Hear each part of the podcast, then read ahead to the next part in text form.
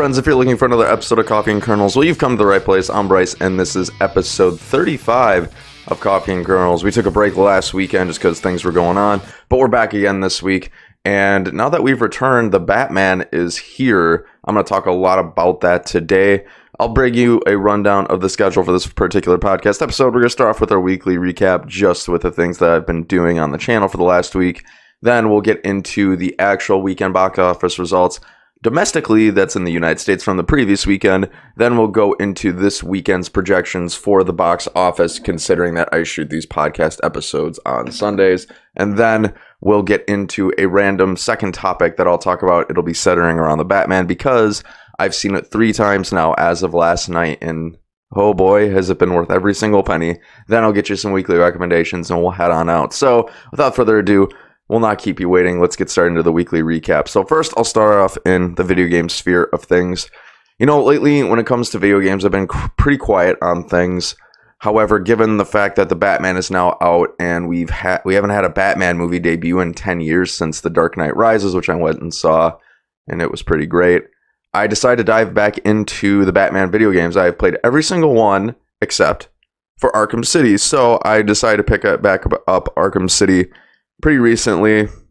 Uh, for whatever reason, I just haven't really been into video games too much lately, so I've been kind of playing it pretty sporadically. But the voice of Kevin Conroy as the Batman, the voice of the the uh, the voice of the Joker being Mark Hamill. The game is a lot of fun, and it's regarded as one of the favorite the favorite Batman games by many people who have seen in comment sections and things and whatnot. So I'm excited to dive deeper into it and play the game in its entirety to see what all the hype is about because Arkham Knight was pretty great. I've played it a few times now all the way through. So I mean, it's kind of gotten stale to me. But Arkham Asylum was insanely good. I remember Arkham Origins being good. I'll probably play that after playing Arkham City. So that's kind of where I'm at. The Batman video games are a ton of fun. The Batman movies inspired me to go back and visit them. So that's kind of where I'm at. I've been having some good fun with it thus far.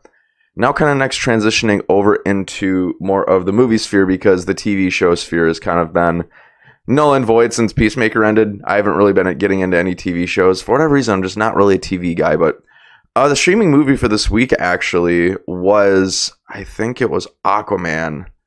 Yeah, I think I have gotten into Aquaman at this particular point. I debuted it on the channel earlier this week. I'm starting to actually lose track of which movies I'm debuting on the channel.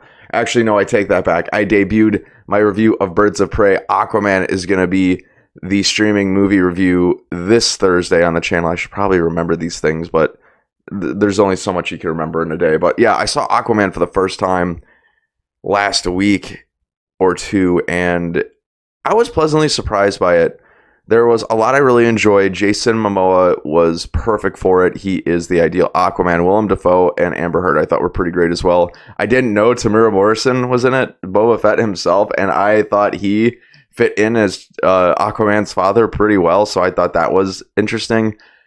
The two things that didn't really land with me in this movie were the fact that I just didn't like the villains. Patrick Wilson and Yahya Abdul Mateen, I didn't necessarily think that their performances were bad, but I just didn't like the writing of the villains. They just had motivations that were very typical and didn't elevate the villains past being just your run of the mill antagonist. So that's kind of where I was at with that. It was a pretty great movie.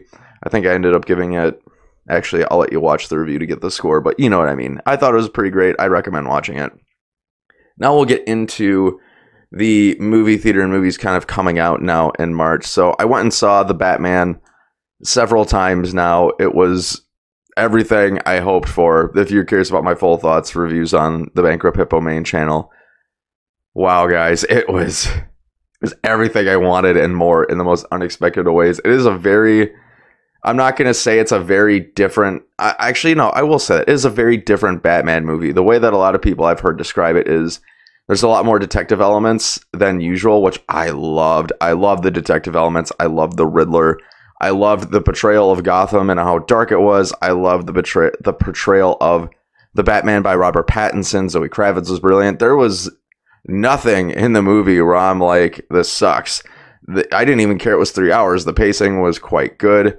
And the more I watch it, the more things, of course, I find to appreciate. And I probably talk about that in just a little while. So if you haven't seen The Batman, I highly recommend watching it, please. It is so amazing. It is just oh, it's it's everything in the most unexpected ways, and I could talk about it for hours, but I won't get into that. I'll get into that into the second main topic for today. But the other movie that I saw that debuted really recently, actually Friday on Disney Plus, was Turning Red. Let me tell you this. I'll, I'll post the review for Turning Red today on the Bankrupt Hippo channel, but Turning Red is a triumph, and it is kind of a shame that Disney decided to pull it away from theaters altogether. I think I would have loved to have seen Turning Red in a movie theater, but let me just say this I don't have a problem watching it at home. It's just I would rather have the choice between watching it at home and watching it in a theater to have both experiences. But Turning Red, nonetheless, it is quite an amazing movie. It is really good. It's a great coming of age story. It's a great story of adolescence, friendship. There's a lot in this movie to love and there's very little to not enjoy. I think the only gripe I had with the movie was the fact that the first 10 minutes were a little boring, a little lackluster, and then it quickly picks up its pace after that and starts to get a little bit more entertaining and then a lot more entertaining. So I highly recommend watching Turning Red. It's a great family movie to watch. Anybody can enjoy it. Pixar just has a habit of pumping out hits. Turning Red is definitely another hit. It's so, so good. And the best part is it's only like an hour and a half. So you could hypothetically watch it like a million and a half times in a day if you wanted to, which is amazing because after watching The Batman, which is a three hour movie, then watching Turning Red, I was kind of like, wait, it's over already? it's just really funny the stark contrast between runtime. So, Turning Red on Disney Plus, highly recommend watching it. Now, the next streaming movie I'm going to get into, I decided because I am way behind the game on this one, and it was inspired by me scrolling through my Spotify playlist last night and hearing Andrew Garfield sing. So it's going to be coming from Tick Tick Boom. Tick Tick Boom's on Netflix right now. I have friends and family who have watched it who have really enjoyed it. I'm not typically a musical guy, but for whatever reason, Tick Tick Boom, after hearing 3090, I want to watch it, and I want to watch it bad. And it was one of the movies of the year for 2021 for a lot of people. So I've got some catching up to do. I've got to watch Tick Tick Boom, and I hope I absolutely enjoy it. So Friends, that'll do it for the weekly recap. What have you done in the last week? Any thoughts on the movies or games I've mentioned? You know where the comment section is. Let me know. All right, so let's get into some box office talk. So, first, we'll get into last weekend's actuals that I call it, or that a lot of people call it. That is the actual weekend box office results from last weekend. That's going to be March 4th through the 6th, which is three day domestic in the United States. So, this is coming from Box Office Mojo. Coming in at number one was, of course, The Batman, making $134 million. Coming in at number two was Uncharted, making $11.1 million. The contrast between one and two is insane. Coming in at number three is Dog, making $6.1 million. Coming in at number four is Spider-Man No Way Home, making 4.5 million, which is amazing that No Way Home is still bringing in $4 million plus each and every weekend, despite being out for, God, all a third of a year now in theaters.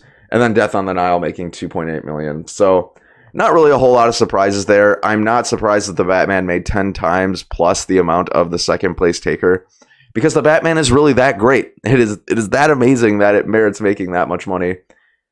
That's all I really got to say about that. The rest of the results really aren't surprising to me. Not a whole, not a whole lot of other competition came out in theaters for the Batman, and that's going to be the case for the next several weeks. Not really a whole lot of wide releases are coming out in the month of March in theaters.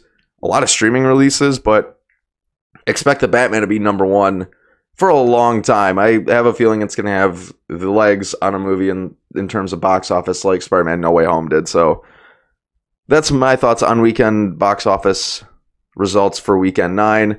I don't know why I had trouble saying that, but let's get into the projections for this weekend, which is going to be March 11th through the 13th. Um, coming in at number one, Batman is projected to make 66 million, which is a 51% drop from the previous weekend, which in terms of box office, that is quite amazing. Typically, if you're looking at box office results, if a movie from its debut weekend to its second weekend only goes down 51% in terms of its earnings, that's pretty great. Usually, from what I've heard, the industry standard is like 50 to 60% is pretty triumphant. And then any higher than that that's kind of like eh, the movie just wasn't that great. And then of course if it gets higher and higher of a drop well it's not exactly a good thing either. I'm not surprised the batman only dropped 51% and i think it's the actual smallest drop that a dc movie has had in history so take that for what it's worth it makes me wonder if the batman is going to start breaking records like Spider-Man No Way Home did. I have to go back and look at the results from Spider-Man No Way Home to see what kind of pace it had and what records it would break. I will make a projection, a prediction for you right here and say that The Batman is going to be one of the top 10 highest grossing movies of all time by the time its box office run ends because it's not going to have a lot of competition in the coming months and a lot of people love the movie. It is quite a popular movie and it's already making 400 million dollars worldwide after 2 weeks. So this movie is making a lot of money and I anticipate it will continue to do so. So number 1, Batman projected to make 66 million in week 10. I'll have to edit that out. Okay, coming in at number 2, Uncharted is projected to make $9 million. Coming in at number 3 is Dog projected to make 5.1 million. Coming in at number 4 Spider-Man No Way Home projected to make 4 million. And coming in at number 5 is another debut, Radhe Shyam, which is expected to make 3.2 million. No surprises again. The Death on the Nile has fallen out of the top five. Death on the Nile wasn't really that good of a movie anyway, so I'm not surprised it's no longer in the top five.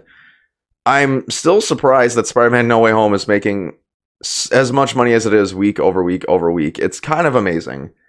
The movie just continues to churn out money. This is, it's, oh my God, it's got to be at least its 15th weekend in theaters, which is just absolutely insane. So, Will it? I and with the fact that not really a whole lot of wide releases are coming out in theaters, only really a lot of streaming movies are coming out in theaters. It might stay in the top five for another month. Honestly, it just might. I think the only thing that might threaten that is Morbius, and I don't think Morbius is gonna debut even close to number one at the box office when it comes around. So take that for what it's worth. Those are my thoughts on the week 10 projections. Friends, what kind of numbers do you think the Batman's going to pull in when everything is all said and done? You know where the comment section is let me know. Okay, so let's get into the second topic for this week, and that's this. So, I, if I really love a movie, a lot of times I'll go see it twice in theaters. I typically do not see a movie more than two times in the theaters. That's just how I roll. I've heard of people who will go see a movie four, five, six, seven, eight times in a movie theater, which I get it. I get it because you only get to see it in theaters one time and this is your chance. I'm just not usually that kind of guy. However, with the Batman, I am making an, ex- an exception. I have seen it a th- for a third time as of yesterday. I am anticipating I will probably go see it at least a fourth time and maybe even a fifth time because the movie is an absolute masterpiece and I love it. And with each watch that I've had with it, there, of course, are things that you pick up on with each viewing, things that you start to notice, more things that you start to appreciate, and that's been the case here. So I want to go through a rundown, not too deep of a lengthy rundown, but of the first time I watched the Batman, the second time I watched the Batman, and the third time I've watched the Batman. The first time I watched the Batman, I was absolutely blown away. There is everything and more to love about the movie. There is a number one, the cast, everybody is excellent, with the exception of one actress and one scene and one line that really threw me off, and that was it. It was just really awkward dialogue, and that was my only gripe. The whole movie.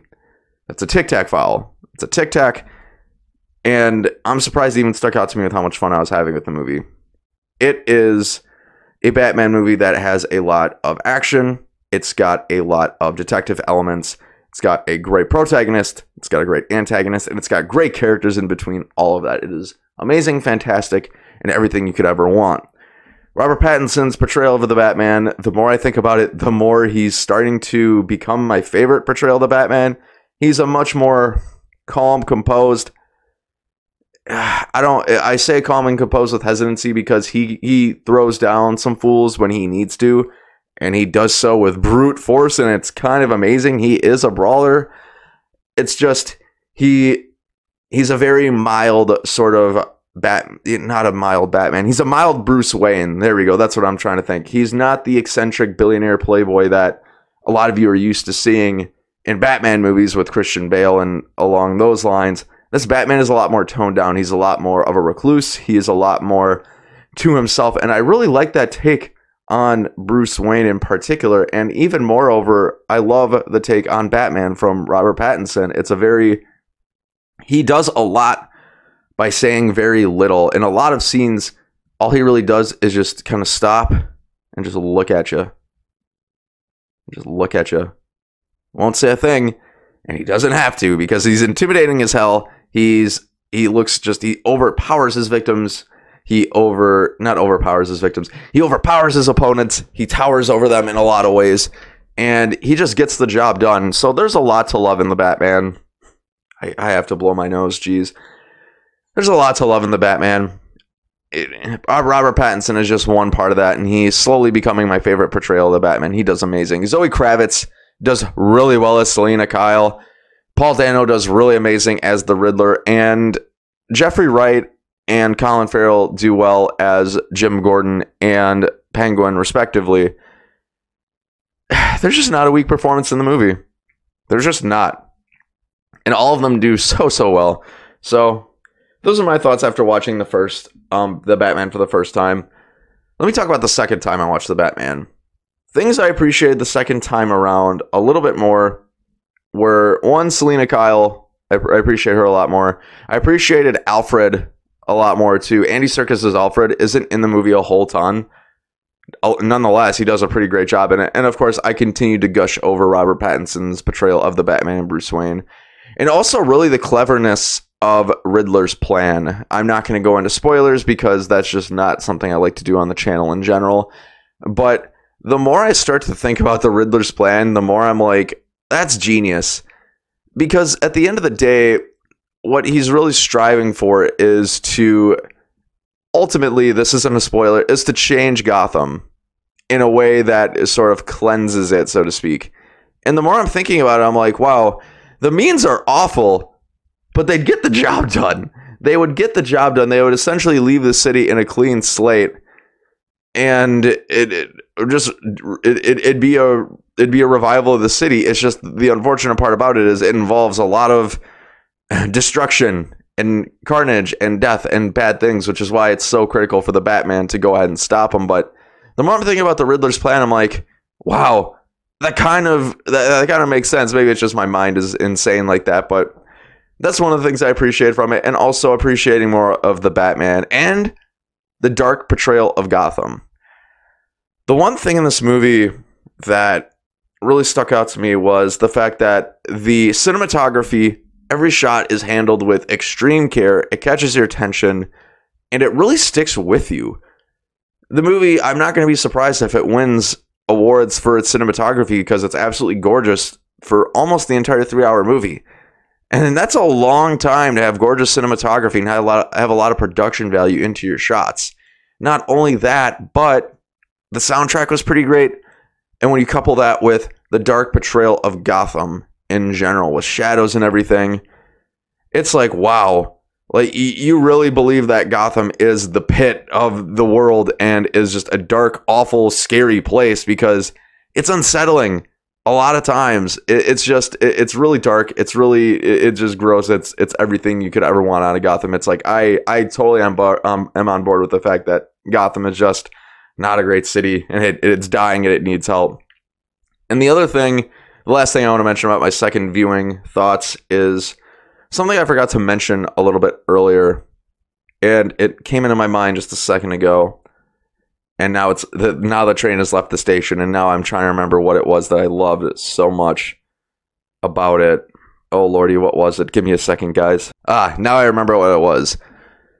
With the Batman, this is the first time where they've done this thing in Batman movies where they say, Batman is feared by criminals at night. They're nervous. He's going to come out of the shadows. He's the boogeyman. He's going to come and beat them into a pulp. This is the first movie, the first Batman movie I've ever seen where they not only tell us that, but they show us that the Batman is actually scary and why he's scary. This is the first time I believe that the Batman is actually scary. This movie incorporates horror film elements into it to make the Batman and the Riddler both scary characters. Like there are times where I was like, wow, I kind of feel unsettled right now that the Batman is going to come out of those dark shadows. And it gave me chills every single time when I saw Bruce Wayne, or not Bruce Wayne, every single time I saw the Batman just kind of creep slowly out of the shadows. It was really reminiscent stuff of a horror movie. And I was like, wow, this is the first time I've seen a Batman film actually do that effectively. They've shown and told me that, hey, the Batman is a scary fool and you don't want to mess with him and criminals are fearful of him because honestly the movie gets you to kind of be afraid a little bit as well when it gets started. So those are my thoughts after watching the Batman for a second time. Now let's get into the third time. There are a few other things that I really enjoyed about it. The fact that the Batman, with like I said, no spoilers, the Batman does a lot to protect the innocence, the integrity of Selina Kyle. Selina Kyle wants to do things that would essentially tip her over the edge into madness, and the Batman does everything in his power throughout the movie to keep her from doing that.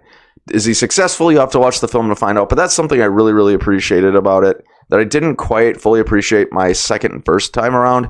And also, I really thought the ending of the movie was excellent this third time around. The the ending for the first two times I watched it didn't quite it's not that I didn't enjoy it, it just didn't stand out to me. This time around, for whatever reason, I'm kind of like, wow, the ending of this movie was excellent. It couldn't have gone better, honestly. Like, it was just great.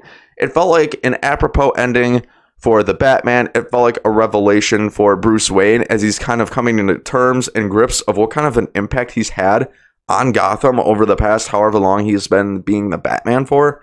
And it was just a really great wrap up of it all. And I really appreciate the movie for doing that. So those were the really the two things that really stuck out in my mind the third time I watched it.